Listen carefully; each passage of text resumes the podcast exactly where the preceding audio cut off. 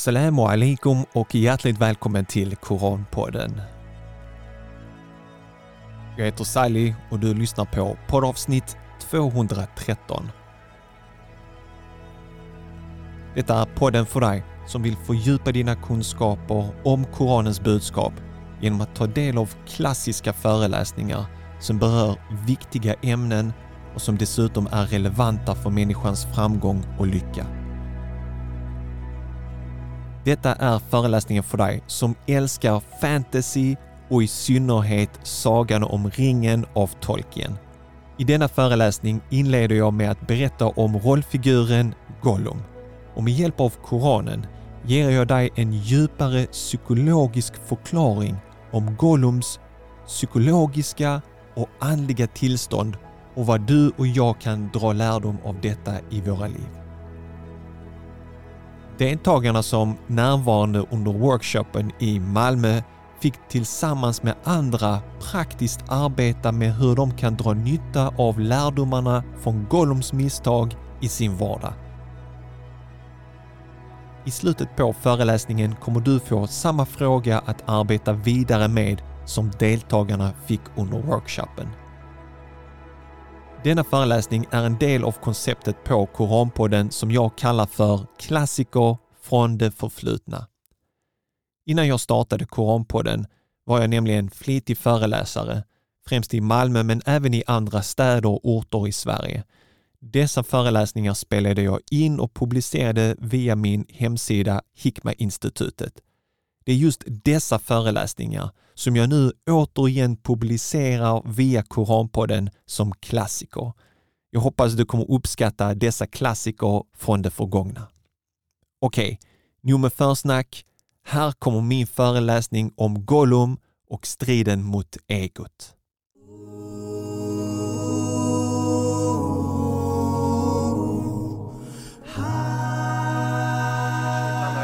Bismillah ar-Rahman ar-Rahim. Alhamdulillah Rabbil Alamin. Wassalatu wassalamu ala Rasulillah. Assalamu alaikum wa rahmatullahi wa. Eh, det är så kul att eh, vara tillbaks. Jag tänkte, vet innan vi kör igång det här unika eh, workshop som jag kallar, så skulle jag vilja göra en undersökning. Och det är hur många här inne har sett Sagan om ringen? Räck upp en hand. Alla som har sett Sagan om ringen, räck upp en hand. Har sett alla tre av eh, delarna? Äh, några händer gick ner. Hur många har sett Bilbo? Va? Sa någon. Vad är det för någonting? Bilbo har också med Sagan om ringen. Alla tre avsnitten? Okay. Det är jag som är, är jag den enda som håller handen uppe två gånger. Okej. Okay. Jag vill bara se liksom hur många som, som är med här. Som ni ser, det är lite så här unik eh, rubrik på det här, den här. Jag kallar det för workshop, jag kallar det inte för seminarium. Jag kallar det inte heller för föreläsning därför att ni kommer inshallah vara aktiva i det här också. Den här workshopen heter Gollum och striden mot egot. Om ni har sett den här filmen så känner ni säkert till den här figuren Gollum och den här ringen som han är förälskad i. Hur många har pennor här inne? Räck upp en hand. Hur många har papper? Okej, okay så eh, systrarna räcker upp, bröderna räcker inte upp. Okay. Eh, här är viktigt att man har penna och papper. Men ni behöver inte ha penna och papper just nu, men strax. Så ni som har dubbla pennor och sånt, ni kan erbjuda vissa av bröderna här inne att få låna penna. Okej, okay. så Gollum och striden mot egot. Jag har en presentation som jag ska gå igenom inshallah, så lyssna noga nu här. Vem känner igen den här mannen på bilden? Yes? Nej. Han heter inte Nej. Någon annan som vill? Ja, vad sa du? Säg det. Ja, J.R.R. Tolkien. Okej? Okay? J.R.R. Tolkien om ni vill ha det på svenska. Det är han som är författaren, mannen bakom Sagan om ringen, mannen bakom Bilbo. Bilbo är ju liksom eh, verket som han skrev innan han skrev Sagan om ringen. Sagan om ringen gav de ut i tre delar. Men innan han gav ut Tolkien, innan han gav ut Sagan om ringen så skrev han eh, Bilbo som var bara en bok så att säga. Bilbo skrev han på 30-talet, redan på 30-talet och Sagan om ringen skrev han på 50-talet, närmare 54 till 55. så skrev han Sagan om ringen. J.R.R. Tolkien, eh, född i Sydafrika med föräldrar från England, eh, blev sedermera, han var general, nej inte general, han var med i armén som en sån här signalperson, eh, som signalerar när de skickade signaler till olika förband. Eh, hans pappa flyttade till Sydafrika. Ni vet, det var ju kolonialismen och sånt på den tiden. Så England eller Storbritannien hade ju kolonier i Sydafrika och massa andra platser. Så han växte upp i Sydafrika, men han flyttade tillbaka sen till England. Hans pappa gick bort. Eh, han blev professor i Oxford-universitetet inom eh, eh, gammal engelska och så vidare. Så han fick massor med så här hederstitlar också. Men det är han på bild där. Och han skrev då Sagan om ringen som är, eh, man, man, säger fadern till modern fantasy-genre. Eh, fantasy fanns innan dess, men efter Sagan om ringen så blev det väldigt populärt med fantasy. Så, Sagan om ringen, det är ringen. Eh, I eh, svenska översätter man då Sagan om ringen, eller den äldre översättningen är Härskarringen. Och det, boken handlar, centrerar kring den här ringen som är smidd av mörkrets herre som heter Saron, ni som har sett filmen. Och han smider sju ringar och han smider den här, jag tror det är den åttonde ringen, eller om det är den sjunde ringen, jag är inte riktigt säker. Alltså ta mig inte för att vara en riktig sån Sagan om ringen-fan, för det är jag inte. Jag har bara pluggat på det här inför det här. Det är liksom inte det här som är det viktigaste, men jag tycker det är viktigt med liksom bakgrundshistoria. Så det här är härskarringen, den ringen som styr alla de andra ringarna. Och den här ringen har då makt och de andra ringarna har också makt. Men det är den här härskarringen, har man den ringen så härskar man över alla andra ringar och liksom har total makt. Och det är Saron som smider den här. Den ger en stor makt, den är inte god makt utan det är ond makt. Och den som tar på sig den här ringen, ringen utnyttjar ägarens krafter för att komma till Saron. För Saron vill ha tillbaka sin ring, eh, den här mörkrets härskare. Han vill ha tillbaka sin ring. För får han ringen så har han total makt. Han hade ringen en gång i tiden, men då var det någon, jag tror det var The Elves, som lyckades liksom skära av den här ringen. Och, och den kom i glömska. Sen så upptäcks den, ringen hamnar i glömska, den sjunker ner i vattnet, ni som har bra minne av filmen. Den här ringen försvinner i glömska eh, tills det en dag är två hobbitar som är på floden och fiskar jag la den här eh, länken, videoklippet på eh, den här Facebook-sidan för det här eventet. Då är det en som heter Smeagol, en hobbit. Ni vet hobbitar, det är de som har stora fötter, de är gosiga, de, de vill bara njuta av livet. De är inte som dvärgarna, dvärgarna vill ha makt och så vidare. Människorna vill också ha makt. Hobbitar är sådana som vill sitta hemma och mysa, äta god mat och så vidare. Men de här två hobbitarna, Schmigol och hans kusin Digol, de är ute och fiskar och den ena Digol, då kusinen, här, faller ner i vattnet och hittar den här härskarringen. Den är längst ner i botten av eh, den här floden. Han tar upp den och han blir helt fascinerad. Den här härskarringen den har sån här dragningskraft. Den attraherar. Så man blir helt förblindad och förälskad i den här härskarringen.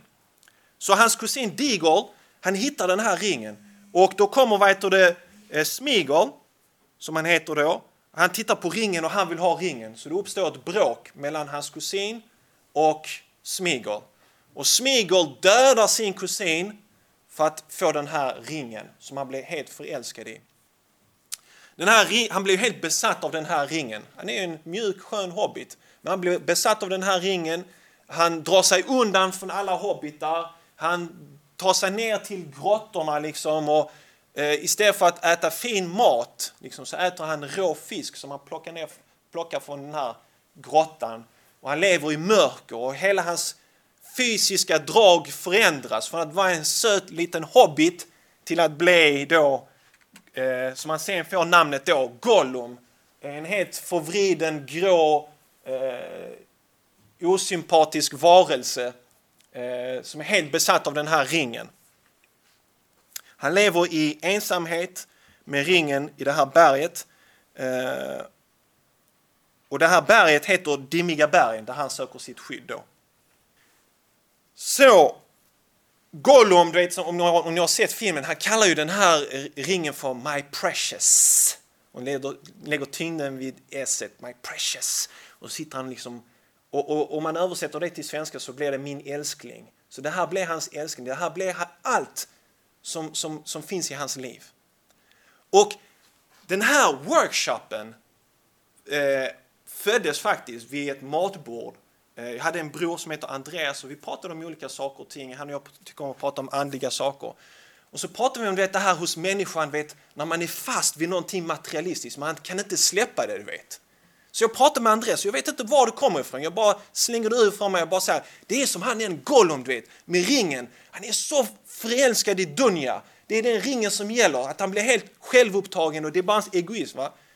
Och det ger jag som en liknelse för det som kan drabba muslimer idag, som kan drabba människor idag. Att vi blir så förälskade i Dunja. Det blir my precious, min älskling. Det blir det dyrbaraste. Det blir mitt enda. Och så glömmer man bort Allah subhanahu wa ta'ala. För det är det som är faran med Dunja. Dunja har en sån attraktion. Allah har skapat det här. Han har skapat det här vackra och det fina för att sätta oss på prov. Ska vi bli lurade av Dunja så vi bara blir förälskade av Dunja och bara tänker på bilen eller tänker på, eh, du vet, eh, vem jag ska gifta mig med, den stora kärleken eller karriären, yrket, whatever liksom. Det blev min stora grej, det blev min älskade, det blev min precious. Så det är där den här tanken föddes. Och Gollum, han illustrerar den här kärleken till Dunja, Hubbet Dunja. Och ni ska veta att Tolkien var en troende katolik. Och man kan läsa eh, berättelser, man kan läsa litteratur på olika nivåer. Du kan se Sagan om ringen som en actionfilm. Eller läsa Sagan om ringen och bara se det som en underhållning. Eller så kan du läsa det på ett plan, liksom, vad är det för någonting Tolkien försöker säga? Vad är det för någonting han försöker lära oss? Jo, han försöker lära oss om mänskligt psyke genom Gollum. Liksom, att människan kan bli så besatt av det materiella att man liksom glömmer bort sig själv och det ultimata är att man glömmer bort Allah subhanahu wa ta'ala. Så, nu ska vi se en av de här mycket populära scenerna av, av Sagan om ringen när Gollum, eh, för det är en hobbit, nu ser jag folk som sitter och stirrar in där, de säger wow, vad är det för någonting? nu ska vi se ett filmklipp här där Gollum har blivit av. Det är en hobbit som har tagit hans härskarring och nu sitter han och har en diskussion med sig själv om den här ringen. Så jag tror jag går så. Och så går jag hit här. Och så gör jag så. Och så får jag faktiskt släcka för att det ska bli lite så biokänsla. Så. Must have the precious. They stole it from us. Sneaky little hobbitses. Wicked, tricksy, false. No, no, Master?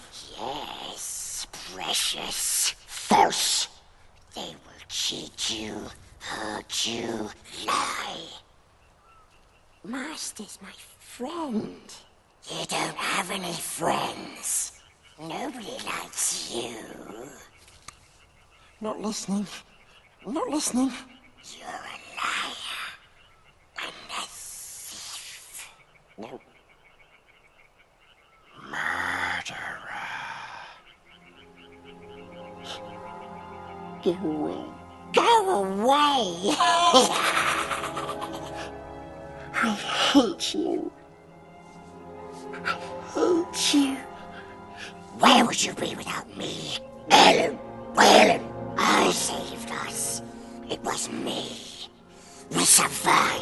Because of me.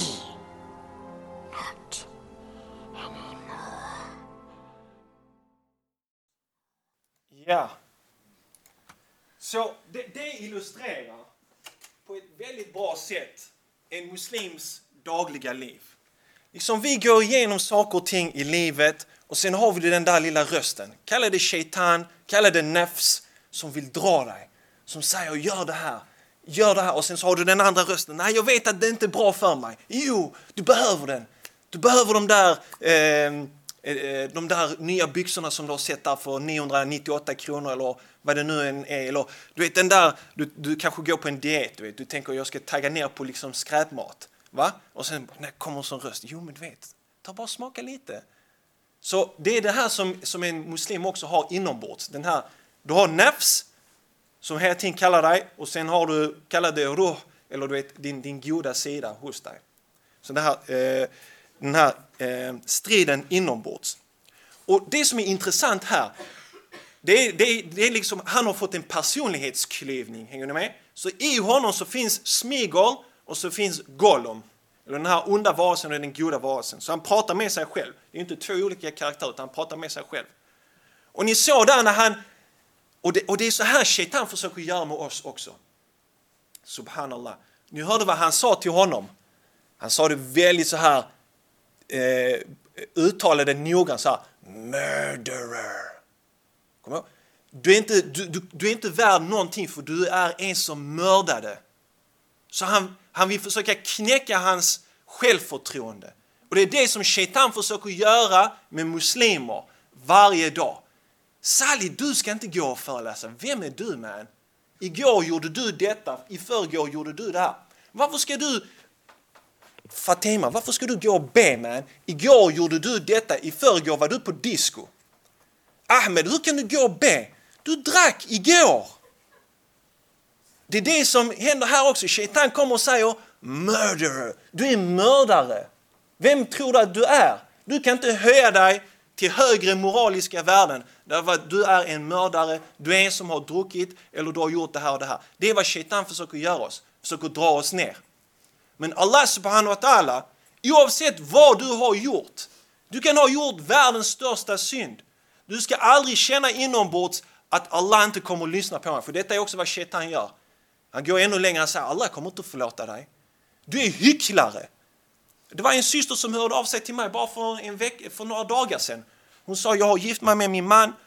Han har svårt att, att göra sin salat. Han kan inte be. Så jag försöker uppmuntra honom att be och han känner sig som en hycklare. Och det är den, vi, vi har alla känt av den där känslan, eller hur? Och att känna sig som en hycklare i religionen. Jag kommer hit här, jag står på stan och jag delar ut Koranen, jag pratar om Allahs ord, men i, i, i förrgår så gjorde jag, sa jag en lögn, eller jag gjorde den här synden. Vi kommer aldrig bli änglar. Tror aldrig att du, du tänker, det finns många som säger så här, jag kan inte åka på hajj, jag kan inte börja göra salat innan jag har slutat med det här. Och det är det som Shaitan gör, han ger dig förhoppningar. Ah, du vet, när du har slutat med detta, då kan du börja göra det här. Nej, man ska vända det redan nu. Även om jag har gjort synd för fem minuter sedan, Allah subhanahu wa ta'ala älskar om jag vänder mig till honom och ber om ursäkt. Om jag ber om förlåtelse. Allah älskar det, även om jag har gjort den största synden. Ni känner till den hadithen om den personen som mördade 99 personer. Han hade 90, mördat 99 och han fick Allahs förlåtelse. Det finns många exempel i, i, i hadith-litteraturen eh, om, om detta. Så, vi tittade på Gollum här och vi kan alla känna igen oss lite grann i det som, som Gollum. Han drar ju det till det extrema, men vi alla har det inombords. Där är han. Så vad är det för någonting Allah subhanahu wa ta'ala säger? Kom ihåg, ringen är dunja. Ringen är dunja. Och det är det som ringen försöker dra oss, precis som den drog vad heter det, eh, Gollum. Kommer du ge igen eller ge efter? Så Allah subhanahu wa ta'ala säger, oh, A'udhu billahi minash shaitanir rajim, bismillahir rahmanir rahim. Inna ja'alna ma 'ala al-ardi zinatan laha linabluwahum ayyuhum ahsanu amala. Vi har smyckat jorden. Allah subhanahu wa ta'ala har smyckat jorden med sköna ting för att sätta människorna på prov. Och för att de med sitt handlande ska visa vilka som är de bästa ibland dem. Så vi har smyckat jorden med sköna ting, med en ring som vill ha dig och du vill ha ringen. För att sätta er på prov.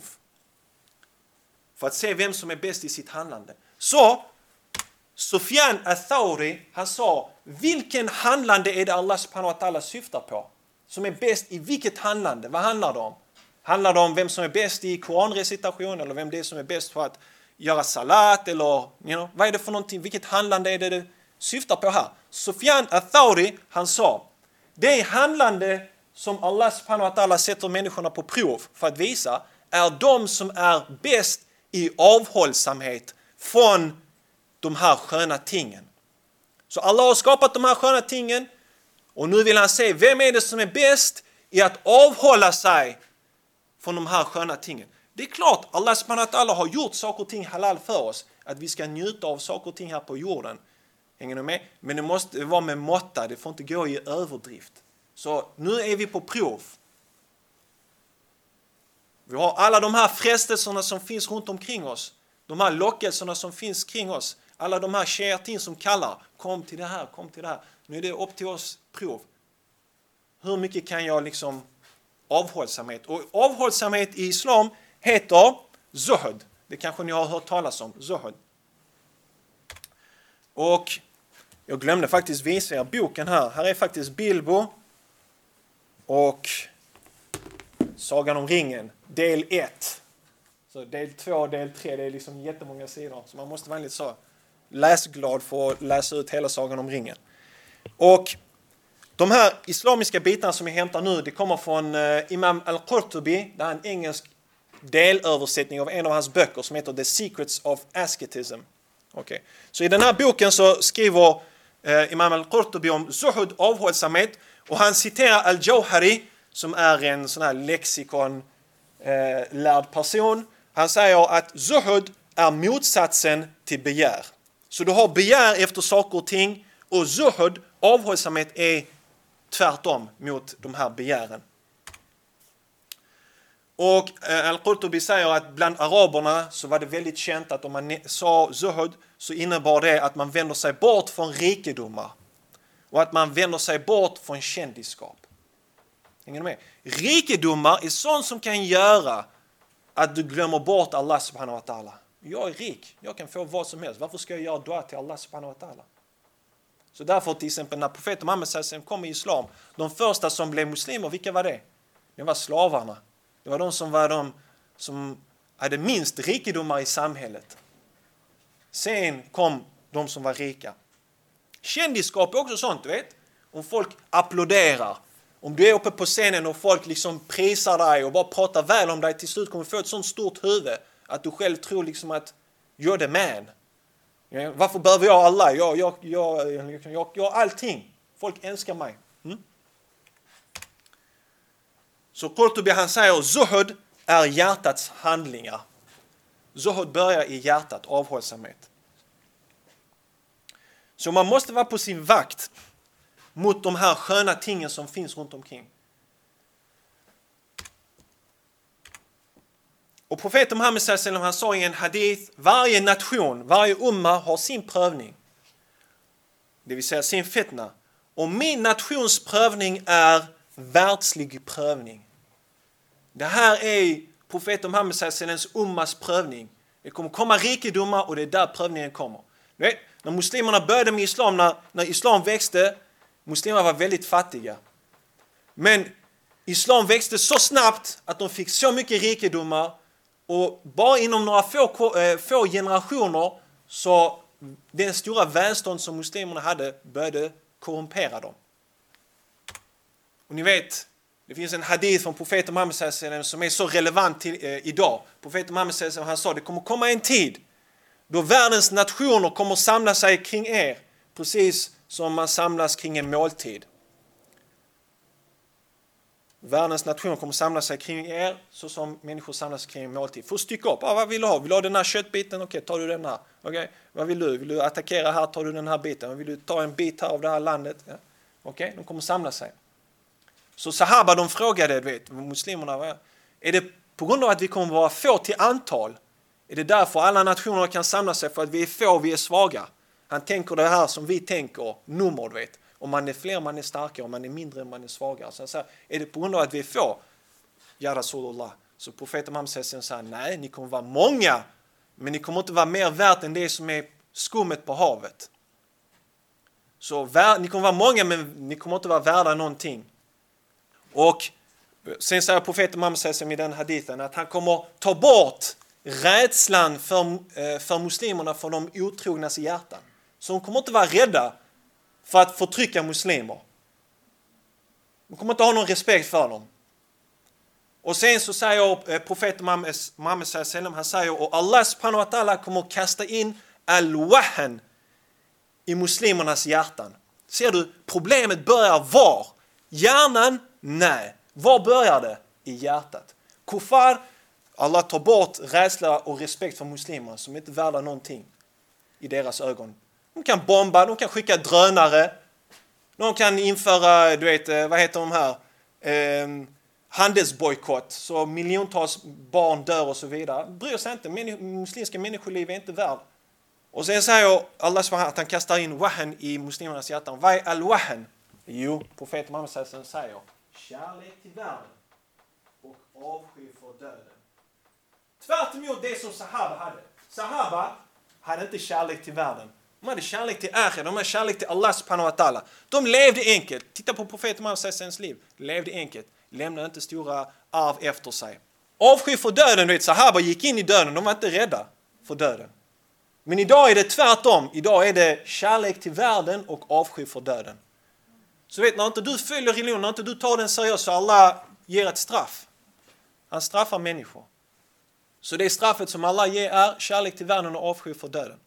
Och vilket, ni vet, jag, jag, jag var, eh, jag var inne på Möllan, skulle gå in i en restaurang. Vet. Jag tittar inte på arabisk tv, jag har inte arabisk tv eller parabol. Vet. Men jag skulle bara handla och så har de, i restaurangen så har de vet, en tv-skärm så de har musik, de spelar musik. Okay? Så jag bara tittar upp, så ser jag Idol, Arab, Arabic Idol, du vet, arabisk idol. Och du vet, de, och så är det någon kille, du vet, de har fixat hans ögonbryn, håret, allting är perfekt, kostym, fläckfri, jättevacker. Det glittrar bakom honom. Musiken spelar, det är vackert. Det är som den där ringen. Du tittar på den, du, du försvinner. Dina bekymmer, du är en arab, jag vet inte var du sitter, i Palestina eller Egypten eller någon annanstans, du vet. Du har en diktator som förtrycker dig. Du vet, du får missiler över dig, du får drönare över dig, men du vet, du har en tv-skärm, du har en Arabic Idol, du bara tittar på honom och du bara försvinner i hans skönhet. I det här fallet var det en kille, men de har kvinnor också, eller hur? Så, jag tänkte bara för mig själv, subhanallah, du vet. Hela den arabiska världen är i kaos. Ni vet, kaos! Människor dör! Och, och, så har man den här programmet, för det, det, är den perfekta ringen. Glöm bort dina bekymmer, titta på den här, detta är ringen. Glöm bort. Så det, det är jättesorgligt liksom hur, man, hur man ser. Jag, jag pratar inte bara om den arabiska världen, det är samma sak i Turkiet eller du vet, Pakistan eller någonting annat. Det är sånt som man lägger för människor så att de ska glömma bort sina bekymmer. Och du vet, det här med kärlek till världen och så, du vet. Jag har ju Tahara med tillsammans med min fru, så jag, jag, träffar muslimska kunder varje dag. Många är fantastiska. Liksom. Men man, när du jobbar som i en butik och träffar många muslimer så lär du känna människor på ett annorlunda sätt. Och du vet, kärlek till världen. Jag bara säger så här, sahih, subhanallah. Vet? Till exempel, jag ska ge avslöja bara en sak. Vi har en Facebook-sida nu på Tahara, 24 000 likes. 24 000. Jag lägger en bok som har om islamisk troslära. 3-4 likes. Jag lägger en klänning från Indien, heltäckande så här. 200 likes. Hur mycket kostar den? Vad har ni för storlek på den? Hur många färger finns den? Jag vill gärna beställa, hur går jag tillväga? Så du får en, du får en liksom, subhanallah. Så när man är i den världen, man bara säger så, du vet, vi, vi borde inte, du vet, vi måste fixa oss själva. Du vet. Allah subhanahu wa ta'ala kommer inte förändra vår situation förrän vi förändrar vår egen situation och det börjar med hjärtat. Liksom. Vad är min prioritering i livet? Abu Bakr, han fick frågan, Allahs sändebuds ställföreträdare, Khalifa, varför tar du inte tillvara Badr-folket? Det vill säga, varför ger du dem inte maktpositioner? Muslimerna blir stora, så du vet, Abu Bakr de som var i Badr-kriget, det är de första muslimerna, de starkaste muslimerna. Abu Bakr är ledare och, du vet, och guvernörerna tror man att han ska utse dem från Badr-kriget, för det är de som har högt status. De var med i islam i början när islam var svag. Hänger ni med? Så folk frågar varför ger du inte Badr-folket de här maktpositionerna? Vad är det för någonting Abu Bakr säger? Jag är medveten om deras status, men jag ogillar att de ska bli befläckade av denna världen. De kommer komma och röra den här eh, ringen och sen kommer de bli helt besatta av den. Egoismen kommer köra, eh, eh, sätta rot i dem. Girigheten kommer ta över. Och därför försökte Abu Bakr så långt det gick att inte ge dem från Badrkriget eh, maktpositioner. Och Allah subhanahu wa ta'ala säger i Koranen också. För det är en fetna. Och det börjar med ögat. I en hadith, profeten Muhammed han nämner att det är som shaitan skjuter pilar mot människor.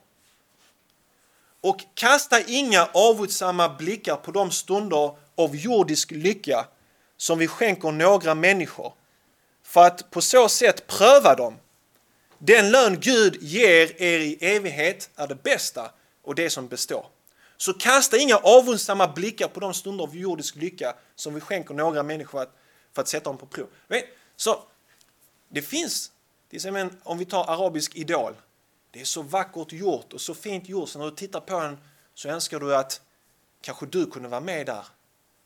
Vet? Så det är därför människor köar till sådana, du vet, jättesådana långa köer för att de ska kunna vara med på sådana auditions.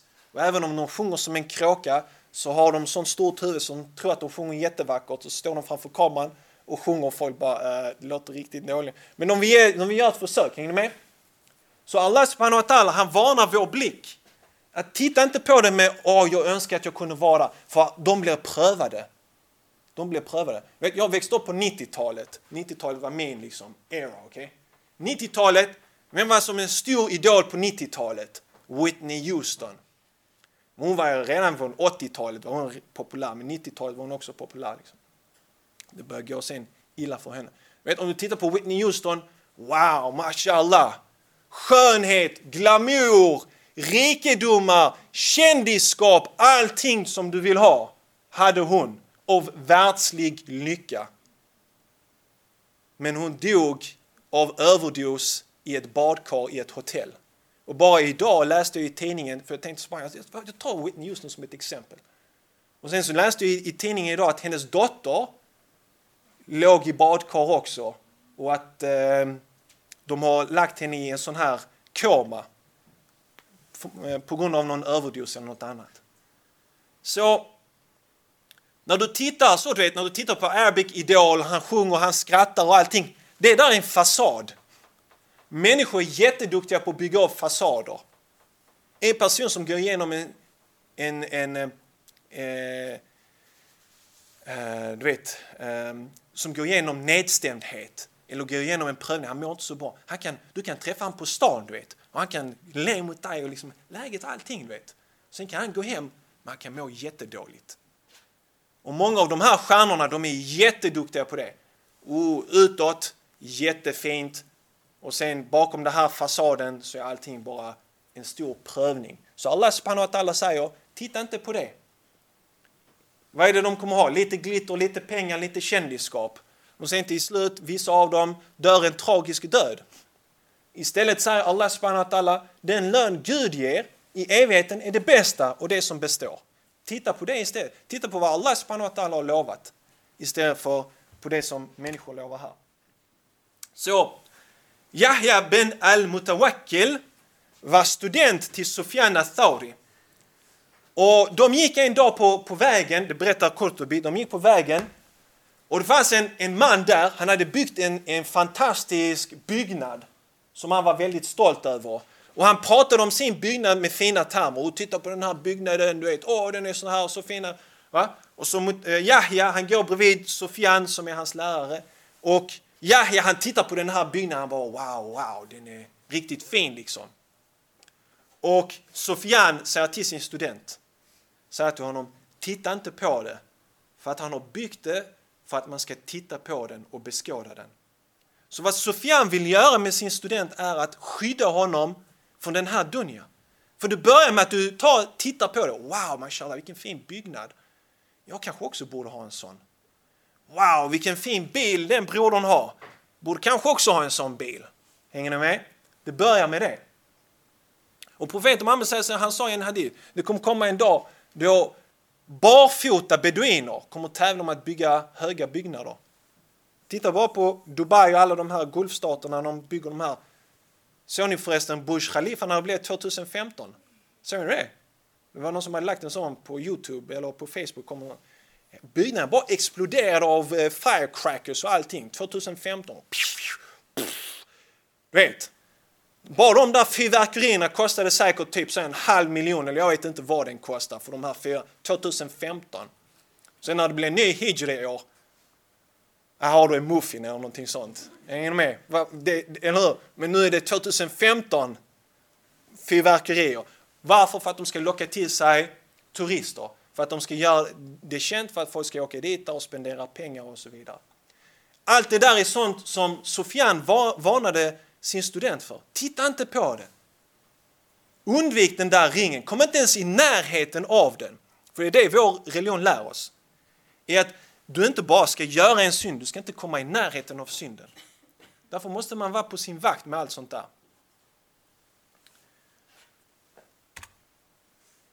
Och vi går tillbaka till den här med ringen. Henrik Williams, han skrev en artikel, eh, En ring i Tolkiens anda. Han skriver så här. Min älskling, eller min skatt, han syftar på ringen, är faktiskt ord, eh, ordboksöversättningen och den är dessutom sann mot Tolkiens genomgående avsikt att framställa kärleken till jordiska ting och jordisk mat binder själen och leder till dess undergång. Så det är det som Tolkien ville ha fram med det här budskapet. Men när folk går och kollar på bio så är de bara wow vilken tuff, häftig actionrulle. De tänker aldrig på det liksom högre syftet med vad var meningen med Tolkien och, och den här härskarringen. Vad är det för någonting han vill försöka säga till oss? När folk blir bara förblindade av alla effekter och allt annat. Liksom. Så botemedel mot det här. Rädda, belåtenhet, att vara nöjd med det som Allah subhanahu wa ta'ala har gett dig. Att verkligen fundera över vem är din skapare? Allah subhanahu wa ta'ala är min Herre. Han är barmhärtig, han är rättvis. Om han har gett någon mer än vad han har gett till mig, ska jag klaga över det? Ska jag tycka att det var orättvist? Ah, titta den där snubben kom med massa här. Titta på den där romen, kom med massa här. Och jag sliter varje dag, jag kör runt med den här Ford Escort. Shaitan kommer så. Och det är så, du vet, speciellt bland majoritetssamhället som tittar på invandrare, tittar på de där invandrarna, sitter på kaféet bara dricker hela tiden. Jag sitter här och sliter hela tiden. Ska rösta på SD. Men om du vet vem som är din skapare, du går inte in på sådana grejer. Besöka gravplatser. Du blir upptagen med den här dunjan. Det kan vara din karriär, eller det kan vara ett äktenskap, eller det kan vara dina barn, eller vad som helst som drar dig. Så du tappar fokus om det som är det viktiga. Men när du går och besöker gravplatsen så blir du påmind så att du, har, så du får rätt prioritering i livet. Så inte den där sitter och stör dig hela tiden. Ja, men jag får spel på den där tentan, jag lyckades inte. Och vad kommer hända nu? Jag kommer inte få det där jobbet. Jag vet, det finns så många olika viskningar. Den där shaitan som kommer och viskar. Och tänka på döden. Nu är min bit över. Nu är det er stund. Därför är det viktigt att ni har en penna och papper nu. För nu vill jag att ni sitter och tänker två, tre minuter och skriver på ett papper. Ni skriver vilken är min ring, eller vilken är din ring i ditt liv? Vad är det för någonting i mitt liv som gör, som drar mig, som jag känner det här är dunja men det här är, det, du tar bort min koncentration, du tar bort min fokus från Allah subhanahu wa ta'ala. Jag säger ingenting mer. Ni får två, tre minuter.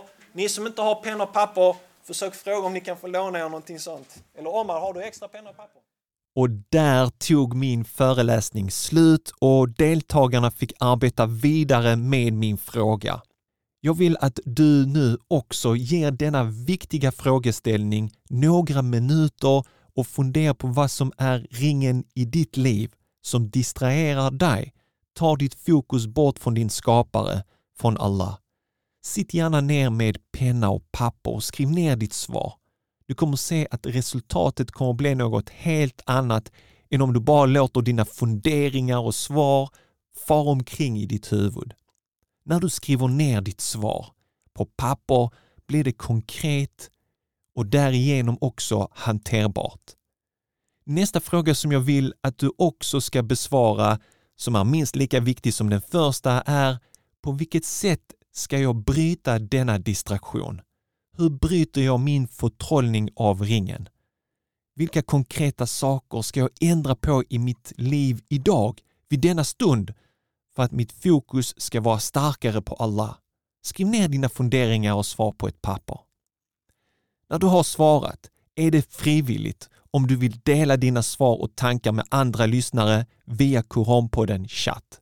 Du går enkelt med i chattgruppen genom att surfa med din mobiltelefon till koranpodden.se chatt. Det stavas med C-H-A-T-T. Jag kommer att finnas där för att läsa och kommentera dina svar.